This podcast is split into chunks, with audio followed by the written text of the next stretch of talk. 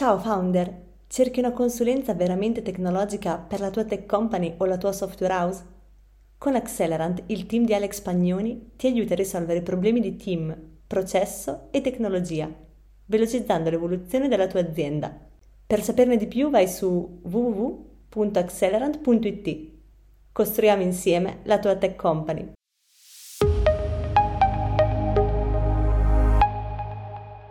Benvenuti a tutti in questo 94esimo sito launch di CTO Mastermind. Oggi eh, un ospite d'eccezione, Francesco Donghia, Head of Open Innovation in AlmaCube, ma anche un host di eccezione eh, quale sono io, perché di solito è tenuto da, appunto da Alex, ma trattando oggi un tema particolare come quello delle startup e dell'innovazione che si fa nelle startup, è appunto un filone che eh, seguo spesso io e, ehm, e, che già con Francesco ho trattato all'interno del, uh, di una tech story di un sito show. Eh, ok, oggi quindi parleremo, come avrete capito, di Open Innovation, eh, che appunto uh, ho già parlato con Francesco in una chiacchierata che trovate pubblicata anche su YouTube, e parliamo appunto di questo tema ampio che è l'innovazione che si fa all'interno delle start-up e delle imprese. Innovazione che eh, appunto ehm, a volte ha un approccio chiuso, se vogliamo utilizzare il termine contrario appunto ad open innovation. Chiuso perché nelle imprese si, ci si trova a volte a, a trovare nei loro bunker ehm, di conoscenze i brevetti e che non aprono quindi anche, anche ad altri. Ehm, Mentre invece Open Innovation è un tema ampio, un tema che abbraccia molti aspetti, che comprende anche molti approcci, soprattutto quando si parla di collaborazione tra start-up e imprese. E appunto è proprio quello che eh, Alma Cube fa, che è appunto un hub molto importante eh, dove si fa innovazione sia per le start-up ma anche per le enterprise e mh, mm, a questo punto lascerei un attimo la parola a Francesco che magari si presenta un attimo, presenta quello che fa all'interno eh, di, di Alma Cube e poi eh, iniziamo un po' il dibattito con un po' di domande, un po' di riflessioni su questo tema molto ampio. Prego Francesco. Eccomi, grazie Manuel, uh, piacere di conoscervi. Uh, io appunto mi occupo di, di Open Innovation in AlmaCube. Uh, presento velocemente anche AlmaCube così per inquadrarmi. Um, è un uh, incubatore e innovation hub dell'Università di Bologna di Confindustria Emilia. Eh, ha due soci, diciamo al 50%. Eh, e sono due soci un po' particolari perché appunto eh, rappresentano due mondi eh, molto diversi, quindi quello dell'università, la ricerca, la formazione, quello dell'impresa, ehm, che dovrebbero collaborare tutti i giorni, che dovrebbero co- collaborare di più di quanto eh, non accada già eh, e quindi diciamo Alma Cube eh, è un po' uno spazio interessante, un'interfaccia interessante dove queste due anime Uh, convivono uh, e, dove, um, e, e, quindi poi uh, diciamo, mi, mi, mette nelle condizioni di lavorare all'intersezione, diciamo, alla, um, uh, tra, tra, questi due mondi uh, che, sono, che, sono, interessanti. Uh, so, cioè per me, diciamo, di, di, sono, io ho un, un, passato sia da ricercatore, perché ho fatto cinque anni di, da assegnista di ricerca all'Università di Modena e Reggio Emilia, e poi ho anche tanti anni di, di, lavoro nelle imprese, diciamo più nella consulenza, e quindi sento un po' entrambi gli aspetti e, e qui li, li, vivo entrambi. Um, appunto, uno, la, la, unit in cui lavoro e che gestisco è proprio quella di Open Innovation, AlmaCube poi è un'altra unit che invece si occupa di servizi alle start-up spin-off, servizi di incubazione e di accelerazione appunto per aiutarle a crescere. Io invece come Open Innovation uh, faccio proprio la parte di uh, sensibilizzazione diciamo verso le imprese per attivare eh, la, la, la, la, consapevolezza, diciamo un po' di, di, di sensibilità verso il, il innovazione uh, fatta in modo aperto, appunto, uh, collaborando con l'esterno e poi uh, gesti- diciamo, progetto e gestisco programmi di Open Innovation che vedono coinvolte le imprese prima di tutto, però ovviamente poi in network sia con la ricerca, eh, quindi università, enti di ricerca, sia con tal- giovani talenti in realtà. Uh, quindi anche progetti, anche proprio programmi di innovazione che coinvolgono studenti o neolaureati uh, e poi ovviamente startup spin-off. E, um, ecco, questo uh, sono un designer per formazione. E, basta, e, sì, uh, magari poi pensavo, visto che comunque siamo, non siamo tantissimi, potremmo anche fare un giretto di tavolo. Sì, assolutamente. Dopo diamo spazio a domande, anche domande che ci sono state proprio all'interno della community che noi abbiamo raccolto, quindi eh, non sono dei pre- di magari chi sta partecipando al, attivamente al, al sito launch, ma le ho raccolte tutte, anche quelle che ci sono arrivate e mi sono arrivate anche privatamente. Eh, quindi eh, se ad esempio qualcuno all'interno della community eh, che sta partecipando non ha domande, poi procederò io a fartene sicuramente di altre. Eh, innanzitutto però ti volevo appunto chiedere, come un po' abbiamo parlato anche durante eh, il sito show, ehm, di appunto spiegare un attimo cosa vuol dire fare open innovation e perché è prettamente strategico per una startup per un'impresa fare open innovation rispetto a fare innovation. Quindi mi concentrerei anche su questo aspetto dell'apertura e della non segretezza eh, dell'innovazione, di quanto questa sia, eh, appunto, come ho appena detto, strategica, se ci vuoi dire due parole a riguardo. Certo, volentieri.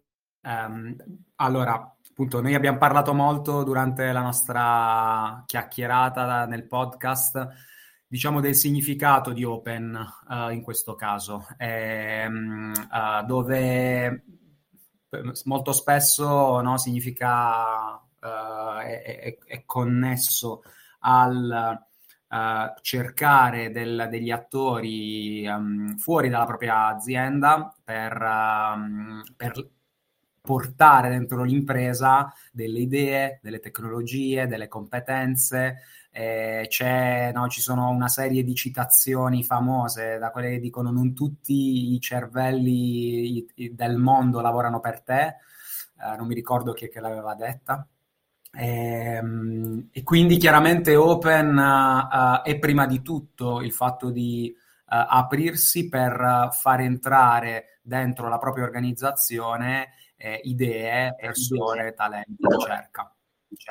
E, e, abbiamo parlato invece della, di quanto uh, fosse limitante, diciamo, questa visione dell'aprirsi nel senso di far entrare eh, eh, energia eh, e che è davvero un open innovation che funzioni e che sia eh, anche appunto che abbia più potenziale è quella il, il senso di open anche ne, nel, nel significato di aprirsi per far uscire dalla propria organizzazione uh, idee, persone, competenze, eccetera, perché um, um, senza raccontare al mondo che cosa stiamo facendo, senza raccontare al mondo che problemi abbiamo e che vogliamo risolvere, senza um, uh, diciamo far uscire i nostri manager, no? mi metto nei, nei nei panni di, una, di, un'impresa, senza far uscire i nostri manager, farli andare agli eventi, parlare della nostra impresa, uh, difficilmente, um, cioè oltre chiaramente ad attrarre chi è già interessato alla nostra organizzazione, ci perderemo tantissimi aspetti che hanno a che fare con... Um, uh, cioè che, che, arriverebbero da, un da, da una, una, circolarità poi di, di informazioni che spesso invece vengono considerate riservate, segrete, ehm, e, oppure culturalmente appunto non c'è eh, l'abitudine di eh, partecipare a startup day, a eventi, eccetera, perché chiaramente eh, presi dalla quotidianità si resta in ufficio eh, al computer. Quindi diciamo open in questo open. senso. Eh, per un'organizzazione, per un'impresa, stesso, stesso ovviamente equivale per una startup perché faccio proprio un esempio uh, classico uh, del classico startupper uh, che sta sviluppando la sua startup, ma si ha paura banalmente di raccontare in giro la sua tecnologia, le sue idee, mandare materiale qua e là, perché chiaramente ha più paura che la sua idea venga rubata uh, della paura che poi la sua idea non, non, la conosca nessuno, oppure di confrontarsi, ricevere feedback che, che magari riescono a far sviluppare questo prodotto più verso diciamo il mercato e quindi anche là si, si crea un po' un blocco uh, che non è open e che non porta valore poi all'interno. Sicuramente quando si parla di innovazione, una startup anche, come dici benissimo tu, ha paura magari ha un po' di timore nel raccontare per paura che qualcuno gli rubi l'idea, anche se stiamo parlando in un, in un mercato dove l'idea, se non è già stata fatta, sarà fatta meno nella settimana su, subito successiva all'ideazione. Quindi eh, non ci sono segreti, diciamo, appunto, nel mercato tech e altro. Ehm, ok, benissimo. Eh, immagino che comunque ci siano anche dei metodi. Te hai parlato di Startup Day, eh, hai parlato di um, attività che si possono fare dove le startup raccontano magari la loro idea e anche le imprese raccontano le, la loro idea. E ci sono quindi dei modi in cui queste due si, si avvicinano. Uh, mi hai parlato di un tema molto particolare, eh, anche questo innovativo, perché comunque non è così, bene, eh, così tanto adottato comunque nel mercato, che è quello del venture clienting, che la trovo una formula molto dinamica e, mm, e anche molto interessante per fare innovazione e per rendere quella che è una startup sempre in evoluzione, sempre dinamica, se ce ne vuoi parlare. Certo, ehm, eh, sì, diciamo che un po' il, l'approccio all'open innovation che uh, stiamo uh, promuovendo soprattutto come, diciamo, come Alma Cube verso le, le imprese con cui collaboriamo. Ehm, forse il concetto un po' più famoso è quello del venture capital, ehm, uh, che, che, è quello dove uh, le imprese, diciamo che mh, uh, creano rapporti di collaborazione con le start-up uh, di base mh, investendoci, quindi entrando nel capitale, comprando delle quote uh, e chiaramente poi anche, diciamo, poi entrando nei CDA. E, e, creando ovviamente delle collaborazioni molto strutturate. E, e il modello diciamo molto americano, molto Silicon Valley, che comunque è diffuso in tutto il mondo, eh, chiaramente è, è, un approccio che porta le imprese anche a investire in quelle tecnologie in cui credono e a comprare eh, oppure diciamo a comprare una startup quasi per toglierla dal mercato e per toglierla dalla competizione, cioè dalla, dallo scenario competitivo Uh, e quindi questo è per dire l'esempio classico di, di, di, Google che credo che ogni anno compra almeno 200-300 startup, alcune di queste per portare all'interno le loro competenze, alcune di queste per monopolizzare diciamo quello che, che fanno in modo che da non rischiare che qualcosa diventi troppo grosso e che li possa mettere in difficoltà. Um, è un approccio che in Italia o comunque in, in, in tanti altri paesi uh, no, no, non, ha, non, è mai esploso davvero, a parte diciamo, alcuni rari casi. Uh, chiaramente c'è bisogno di uh, grande capacità di investimento, di liquidità, oltre che, oltre, che, di cultura di investimento. E spesso le imprese italiane non, um, non sono ecco, ancora in quel tipo di mindset forse non hanno neanche appunto la capacità di poter davvero comprare tutte le startup che vorrebbero. Il, il venture clienting Uh, appunto invece crea, lavora sul creare una collaborazione uh, più da fornitore cliente tra un'impresa e, e una startup. E, um, uh, rimane appunto il, il, concetto di ventura, di, di venture, uh, perché come nel venture capital è, è, un capitale rischioso, un capitale avventuroso, eh, dove si rischia molto, ma uh, diciamo il, il, il, potenziale di ritorno è molto alto. È molto alto. Eh, la stessa cosa succede quando si vuole collaborare con una startup per eventualmente comprarne il prodotto, la tecnologia o, o, o, i servizi per utilizzarli per migliorare qualcosa nella propria azienda oppure per uh, sviluppare insieme un prodotto da portare sul mercato. Uh, collaborare con una startup non è facile.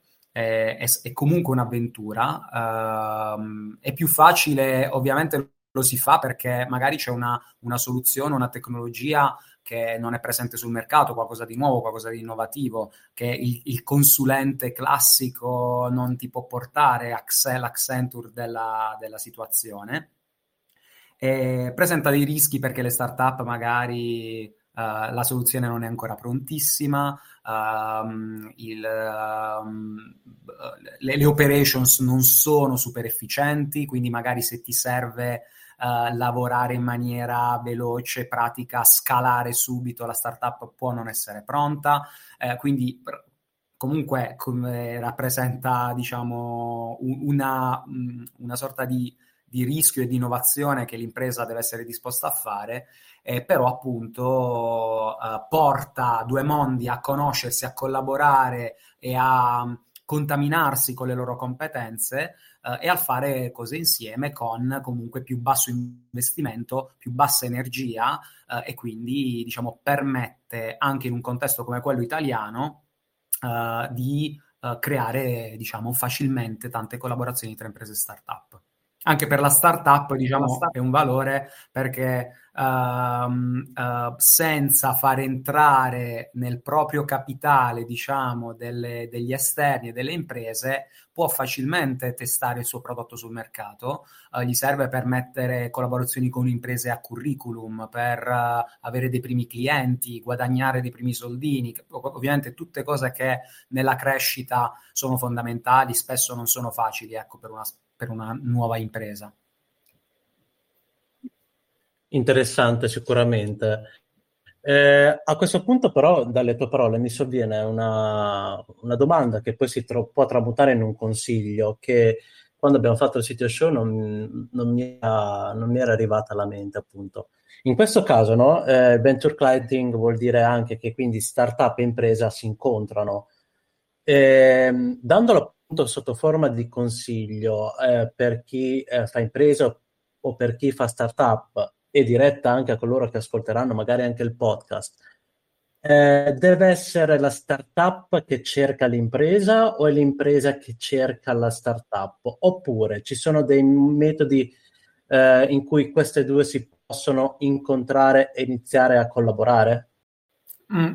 Allora, allora, il, um, il processo, diciamo, classico uh, del contatto diretto no? su LinkedIn eh, può funzionare. Ora eh, le, le, imprese, diciamo, più strutturate uh, con, uh, nell'Open Innovation hanno in genere un Open Innovation Manager eh, che è una sorta di mh, interfaccia verso l'esterno eh, ed è una persona che, se l'Open Innovation, una persona o una unit, nel migliore dei casi, che mh, da un lato si occupa di cercare eh, realtà eh, nella, nella, su, su, sulla scena nazionale e internazionale e di contattarle. Uh, da un lato si occupano di mappare i bisogni di innovazione, diciamo bisogni di business interni all'impresa uh, per capire su che cosa uh, cercare delle, delle, soluzioni sul mercato delle, delle start-up e, uh, e, e, viceversa. Quindi se una startup si avvicina, a noi capita spesso di aiutare alcune startup ad avvicinarsi alle imprese, se una startup si avvicina con una soluzione, ad esempio uh, di Industry 4.0 per rendere più con, connessi dei, dei, macchinari automatici, Uh, è chiaro che in un'impresa può, può avere 1000, 2000, 10.000 persone, il punto è capire con chi parlare e appunto se c'è un, innovation, un Open Innovation Manager può essere la persona giusta perché dovrebbe, ma, dovrebbe aver ben consapevoli ecco, all'interno dell'organizzazione quali sono uh, i, le priorità uh, di, di, ricerca, di innovazione da, di, di quel genere. E chiaramente non è un lavoro facile perché ci sono tantissime imprese lì fuori, tantissime persone all'interno, andarle a cercare, andarle a beccare, poi anche per un'impresa, oggi se cerchi una startup in ambito Internet of Things o sensoristica, eccetera, ne trovi tantissime, c'è tan- la maggior parte è rumore di fondo perché magari sono uh, startup o idee di startup uh, non, non pronte, quindi può essere veramente dispendioso per un manager di un'impresa cercare una startup che sia uh, che abbia una buona soluzione, che abbia un buon team, che siano in grado di effettivamente erogare. Quindi quello che poi è il mio lavoro quindi è quello, uh, è creare diciamo le condizioni e dei programmi per cui la tua impresa si definiscano bene dei bisogni, si faccia quindi una sorta di call o di request for, for solutions, diciamo, chiara. E poi chiaramente attivando il network di, incu- di altri incubatori e di startup, di, i vari database, per uh, uh, andare a individuare possibili startup interessate che hanno la soluzione giusta. Quindi chiaramente questa fase è difficile. Allora, la prima riflessione che farei è proprio quella sul sondaggio che abbiamo lanciato all'interno della community, cioè come, come fate innovazione nella vostra azienda. La maggior parte hanno risposto che lo fanno attraverso lo scambio di idee e brainstorming. In seconda battuta viene in collaborazione con l'università, questo forse perché avevamo scritto Alma Cube, no scherzo, no, però eh, mi fa piacere che molti, di, molti eh, collaborano per fare innovazione con l'università, quindi penso ci sia questo margine sulla ricerca, eh, sull'avere ricercatori tramite l'università. Il fatto che eh, la maggior parte degli utenti hanno selezionato attraverso scambio di idee e brainstorming, come lo reputi? Um, eh, sicuramente è il, um, il, il, il, grande classico, non so, um, lo, lo, definisco comunque un po' il, um, la, la, la, prima risposta che effettivamente poi è giusto che succeda ovunque. Ehm, il, il, fatto di confrontarsi internamente è comunque, è comunque già qualcosa, nel senso è comunque già importante. Um, in alcuni casi, forse sempre meno, almeno per quella che è la mia esperienza, però so eh, che, che, ci sono tantissime, soprattutto le piccole e medie, imprese italiane che, dove i processi decisionali anche di innovazione vengono, sono praticamente uh, centrati su un uomo solo al comando eh, che decide cosa si fa, cosa si fa di nuovo, cosa si fa di, eh, sempre, sempre nello stesso modo, eccetera, eccetera. Eh, ripeto, credo e spero che um, siano delle, un po' dei retaggi del passato che comunque uh, vedo sempre più cambiare, soprattutto un po' con il cambio generazionale, uh, però appunto nel momento in cui uh, l'innovazione viene fatta con un sano scambio, confronto interno che vada dal brainstorming, magari anche con l'utilizzo di alcuni processi un po' più strutturati, che non siano solo de- delle riunioni, diciamo, con, di, di, di, brainstorming, ma anche proprio con dei processi che portino da una ricerca uh, di, di, bisogni a dei brainstorming, ma anche un po' a un po' di sano prototipa- cioè prototipazione, fallimento e test, almeno verso l'esterno, no? con gli utenti, prima di mettere un prodotto sul mercato. Quindi va bene è, è, è, è già bene così. Uh, almeno per quello che è il contesto veramente italiano, che ora non voglio sminuire, ma insomma è, è, è, quello che un po' sappiamo essere. L'open innovation invece è quella proprio del uh, lavorare con l'università, anche quello è un tema che um, si fa diciamo, si fa da sempre. Eh, chi, chi, meglio, chi peggio, chi ha delle esperienze negative, perché poi l'università uh, tra, tra, gli obiettivi, cioè, gli, chiamano il trasferimento tecnologico la terza missione. Ora non so quanti di voi conoscono bene l'università, ma per l'università ci sono tre, tre obiettivi, uh, la formaz- l'educazione, la ricerca e poi te- il trasferimento tecnologico, no? il fatto di, di, portare innovazione alle imprese. Per loro è la terza missione, ma prim- cioè, è, per alcune viene solo dopo le altre due, per altre quasi non si fa mai. Quindi l'università non è così strutturata di base. E quindi per molti a volte parlano con i professori, con i ricercatori, ma vedono che loro hanno gli obiettivi, altri obiettivi, uh, e, e anche là spesso non va bene. No, eh, certo, io, sono un po', un po', più drastico quando ho visto queste risposte, nel senso che sì, hai straragione nel fatto che bisogna partire comunque magari internamente con del brainstorming, altrimenti comunque non, non, non si scaturisce comunque l'idea di innovazione, questa non nasce. Rimanere ancorati comunque al 100% internamente, questo è un fattore a parer mio, di chiusura che non porta veramente a, una, a un fattore di, anche di crescita. Cioè, mi riallaccio ad esempio a quello che parlavi prima del venture clienting, il fatto che la startup vada poi alla ricerca di un'ipotetica impresa eh, con cui fare innovazione, con cui crescere, eccetera, le permette anche di modificarsi, evolversi, cambiare comunque nel tempo perché ovviamente ad ogni azienda si deve adeguare, ad ogni impresa si deve adeguare. Se, e questa è una forma appunto di innovazione in sé, magari è mh, mm, direttamente proporzionale a raggiungere un obiettivo anche di, di, tipo economico, questo sicuramente, però al tempo stesso uh, un venture client importa innovazione perché permette magari alla startup di modificarsi, eh, come dicevo prima, evolversi. Se l'innovazione rimane completamente interna, questa non è altro che il ripetersi continuo di quello che si sta facendo, a parer mio, senza un, una vera apertura, come dice la parola, eh, verso quello che appunto deve essere il mercato. Sono un po' più perentorio rispetto a quello che hai detto tu, Francesco, però eh, mi piace molto questa idea della, dell'open innovation anche con l'università, anche con startup estere, che anche questo è stato votato, votato molto all'interno della community. Eh, continuo con un'altra domanda che mi hanno fatto. Eh, quando nel sito show parlavamo della gestione del, del rapporto con le imprese, se hai dei, dei tips, dei consigli utili su come approcciarsi, come mantenere questo rapporto del, con le imprese, magari anche in termini di comunicazione, mi chiedono.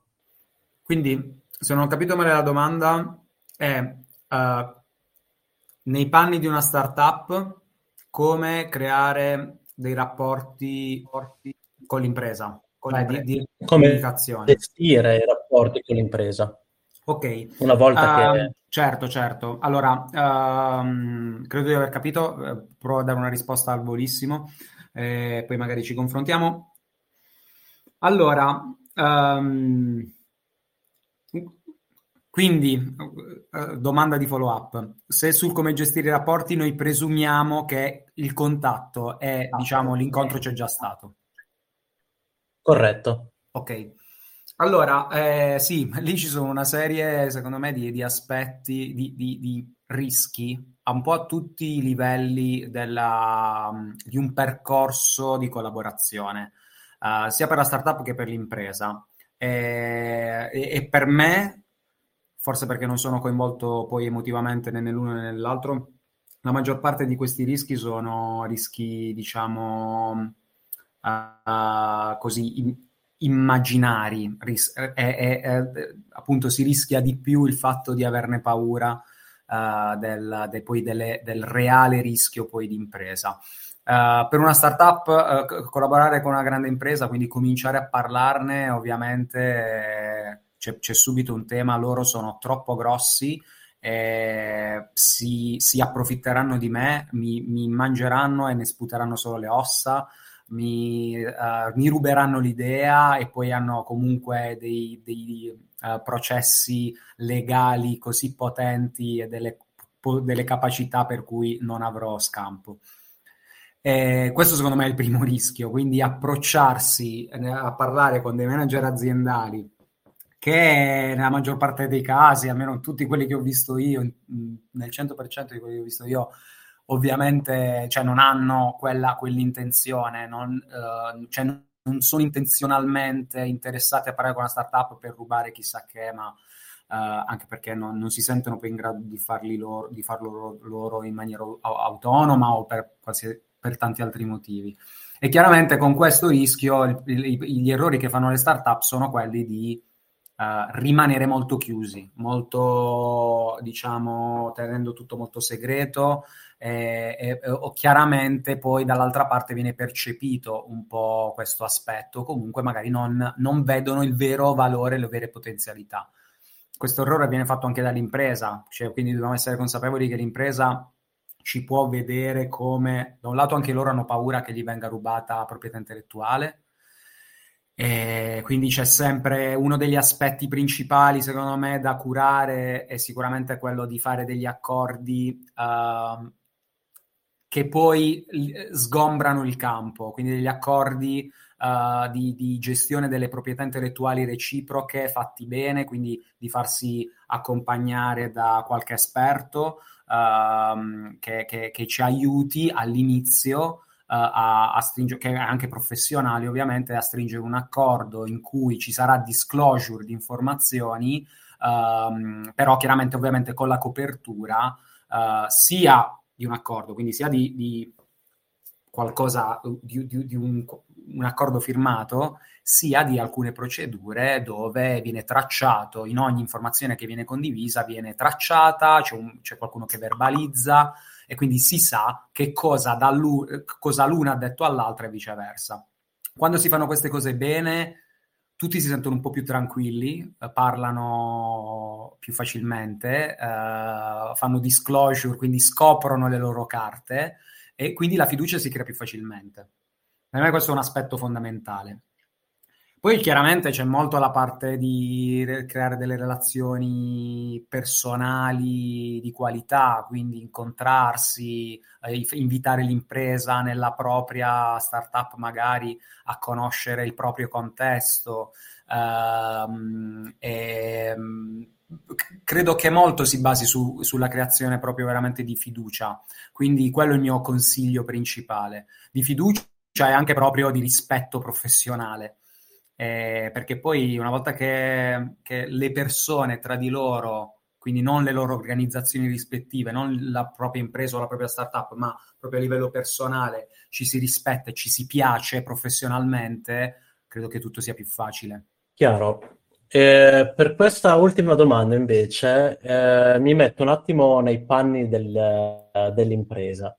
E, ehm, infatti mi chiedono, uh, perché io impresa dovrei collaborare con una startup oltre al fattore puramente di investimenti, quindi no? Eh, che abbiamo detto prima, perché dovrei collaborare con una startup invece quando invece ho le potenzialità di fare tutto internamente?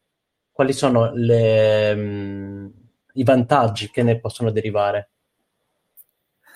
Allora, è difficile rispondere a una domanda che, eh, diciamo, eh, considera, considera uh, il fatto, diciamo, il, il bias della, dell'essere capaci di fare tutto internamente. Eh, perché l'open innovation si basa proprio sul presupposto opposto, no? E quindi esatto. prima di quello è chiaro che se tu sei convinto di poter fare tutto internamente, non troverai, è ovvio che non vedrai nessun valore a, nel lavorare con una startup, probabilmente neanche ha senso perché poi ci, ci sarebbe quella uh, quel, uno dei rischi di cui si parlava prima, no? Eh, eh, ecco, al- alcune volte le imprese vedono le startup come un gruppo di ragazzini sbarbatelli uh, che, che, um, cioè, che mh, non sono in grado di portare valore o non... Ehm, quindi sì, secondo me dietro questa domanda mio, mio, la mia risposta sarebbe prima un... Uh, siamo sicuri che possiamo fare tu- tutto internamente? E che cosa è questo tutto? Uh, e soprattutto è solo di, fa- di, saperlo fare internamente o si parla anche di quanto siamo veloci? Prima tu, Manuel, dicevi qua- che, che giustamente nella maggior parte dell'innovazione uh, non è l'idea quello che fa la differenza, ce lo dimostrano i fatti, ce lo dimostrano le ricerche, non è la, la tua soluzione, la tua tecnologia. Quindi spesso è una questione di uh, execution, eh, quindi di, di, qualità nell'esecuzione, ma anche di, di velocità. Uh, quindi noi come impresa, da soli, quanto possiamo essere veloci a fare tutte le, le, le cose che vorremmo fare? Uh, quante persone abbiamo effettivamente internamente? Quanto ci costa assumere e quindi avere una R&D così gigantesca da poter fare tutto e farlo velocemente versus facciamo prendiamo idee che sono già lì fuori uh, e, e, in qualche modo uh, le portiamo all'interno già più o meno pronte, poi le adattiamo, le personalizziamo e, e, quindi nel giro di sei mesi magari siamo già pronti a fare un test sul mercato, un pilota, un proof of concept. Eh, quindi sì, per me è una questione anche di velocità. Anche perché poi consideriamo che ad oggi quando si investe in una startup, e ti parlo di startup, si investe sì sulla tecnologia, ma in particolare anche sul team. Quindi una volta che nasce questa collaborazione impresa-startup, sì, nasce per un'esigenza, nasce per un investimento, nasce per un fattore tecnologico, ma poi la, veramente, la reale riuscita comunque di quello che è la collaborazione la fa il team della startup assieme all'impresa, immagino. Assolutamente sì, assolutamente sì. Ehm, quindi quindi, quindi uh, diciamo che c'è anche il tema di uh, portare una, un punto di vista esterno all'interno, eh, perché poi chi ti guarda dall'esterno, no, che sia una startup, che sia un ricercatore, eh, è meno...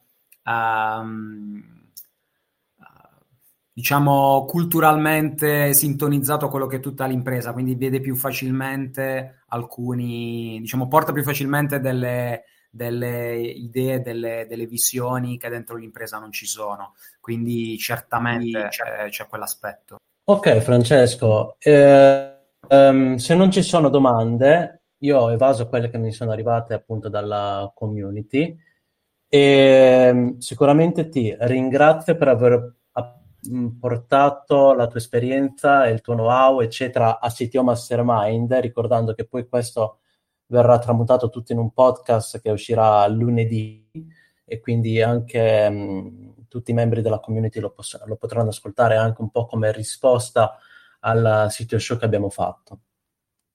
E a questo punto, uh, per chiudere la puntata, vi lascio con dei remind utili eh, a tutti quelli che ascolteranno anche il podcast, cioè eh, che il 15 marzo ci sarà il sito Meet a Milano con Twilio, dove parleremo di Modern Customer Engagement, quindi tutto quello che è ehm, relativo alla gestione de- dei clienti e ci sono gli ultimi giorni per acquistare il biglietto ad un prezzo scontato.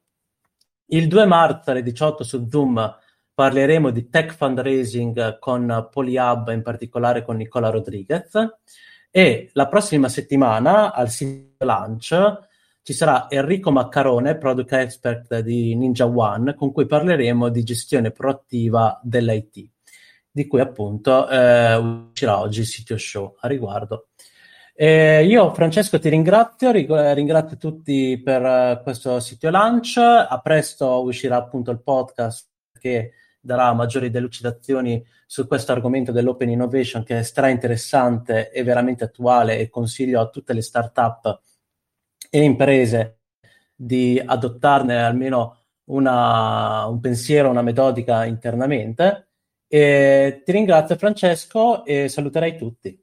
Grazie a te Manuel, eh, saluto anch'io tutti, eh, magari appunto credo che i miei contatti poi eh, rimangano in giro e quindi ovviamente volentieri... Sì, sì, io, eh, io, faccio da tramite a tutta, a tutta la, la, community di Sitio Mastermind, quindi non ti preoccupare che nel caso okay. ci sono io.